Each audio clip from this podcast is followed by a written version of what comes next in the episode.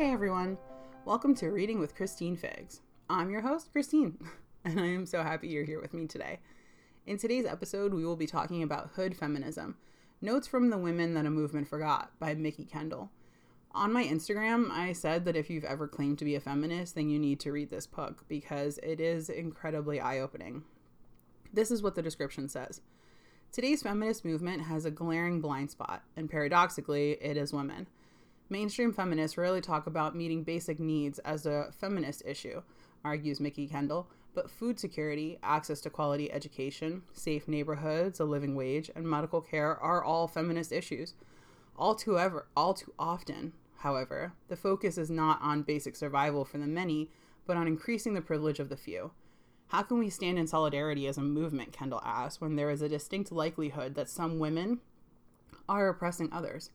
In her searing collection of essays, Mikki Kendall takes aim at the legitimacy of the modern feminist movement, arguing that it has chronically failed to address the needs of all but a few women. This book, it is so powerful. And here's the deal with this one. It's not really my place to tell you what I think or feel about a Black woman's personal experience, because I will never have to face the things that she has faced. So what I will tell you about this book is that it's important. And it will absolutely make you question aspects of yourself and your beliefs. I have always proudly called myself a feminist, but after reading this book, even I found areas of my life where I can be doing more. So if you're not ready to shine a light at your own dark corners of privilege, well, I would say this book isn't for you, but if that's the case, then it probably is. We need to have our beliefs questioned from time to time to understand why we feel them so strongly in the first place, or when we need to reframe how we look at them. There's so many parts of this book that I would love to share with you, but honestly, you should probably just read the whole book. However, there are some lines that are just too powerful not to share. So here we go. In the foreword, and take that in for a second, before the book has even already began, Mikki is hitting us with the facts. She says, "There's no magic shield in being middle class that can completely insulate you from the consequences of being in a body that's already been criminalized for existing." Wow. The Black experience, and this is me speaking now, but the Black experience, the experience of any person of color, is that they have already been deemed other the moment eyes are laid on them. They don't need to do a single thing other than exist to have who they are be used against them.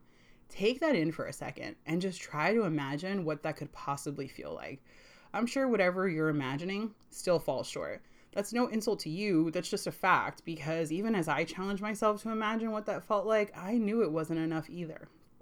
Further along, she goes on to state, "I don't and won't pretend to have all of the answers. What I do have is a deep desire to move the conversation about solidarity and the feminist movement in a direction that recognizes that an intersectional approach to feminism is key to improving relationships between communities of women, so that other, so that some measure of true solidarity can happen. Erasure is not equality, least of all in a movement that draws much of its strength from the claim that it represents over half the world's population." Yeah, her entire book is like one-liners that just hit you so hard. When reading this book, you realize with every turning page, not only the struggles that women of color experience, but also the ways in which their struggles benefit other women, how keeping them down lifts others, and it's fucking bullshit. I completely agree with Mikki in how she says that if we don't understand the ways in which the feminist movement moves some women closer to being in a position that they can then oppress others instead of lifting us all up, then we're not paying attention. One of the arguments she makes in the book is, as a woman, do you want to have equality with men so you can use the power they have used against you on others, or so that you can use that power to lift up the women beside you? It's a question that when posed, even I found myself pausing for a second, wondering, do I want the same power that a man has so I can enjoy it, or so that I can help my fellow women? I mean, it's not, ultimately, you think one way and then you think another, and then you can kind of talk yourself in circles. But what I loved about this book is that it forced you to address it. It forced you to ask yourself the question and figure out your own answer. So I think that, like, in the end, this book just constantly reveals aspects of yourself that you maybe didn't realize were there, that you now have to address, um, or that you, in the end, may be proud of because you come to an answer that you think Yeah, that's exactly how I feel. This book took forever to read because after every paragraph or page, I'd close it and then sit in thought, either in agreement or in understanding, just trying to process her experience. The chapters break down into different categories, such as hunger, patriarchy, writing about Black women, education, and housing, each more powerful and informative than the last. And in the end, you find yourself questioning.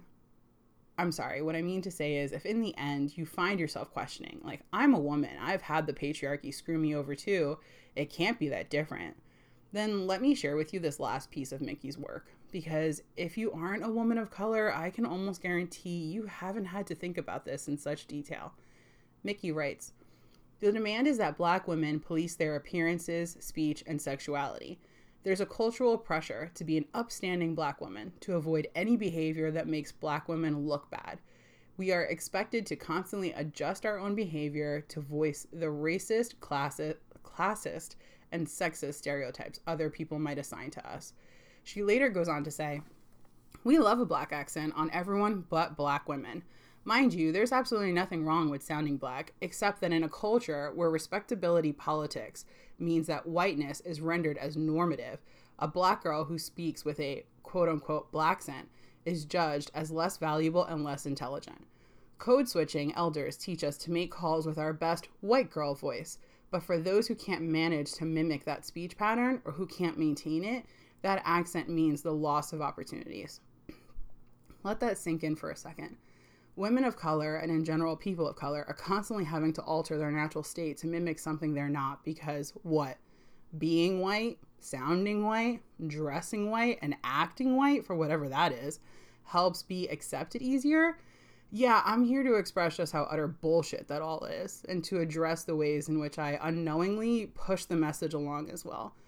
I hope you'll join me and do the same because it's long overdue.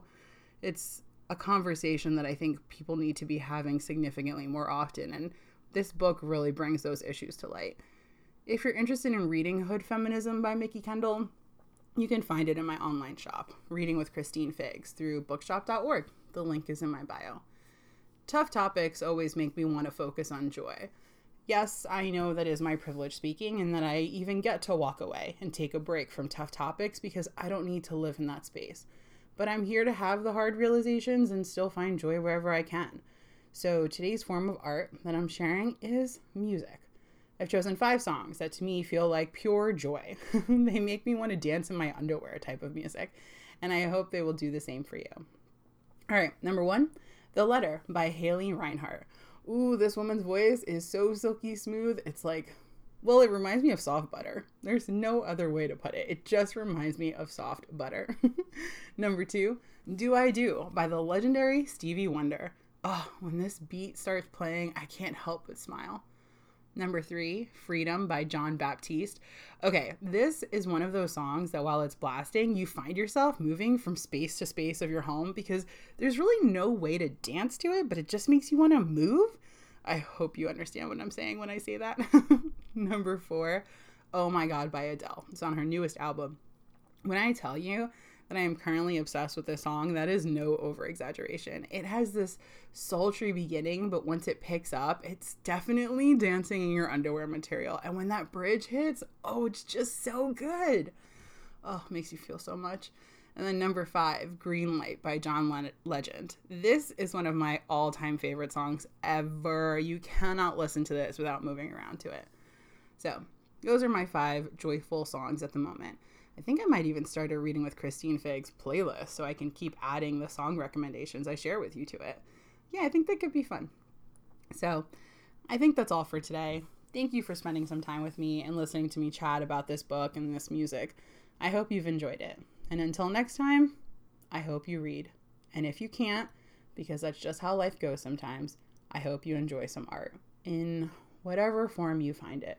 Because when life gets difficult, it is art in all of its many forms that can hold us, heal us, and give us hope. I love you all. Happy reading.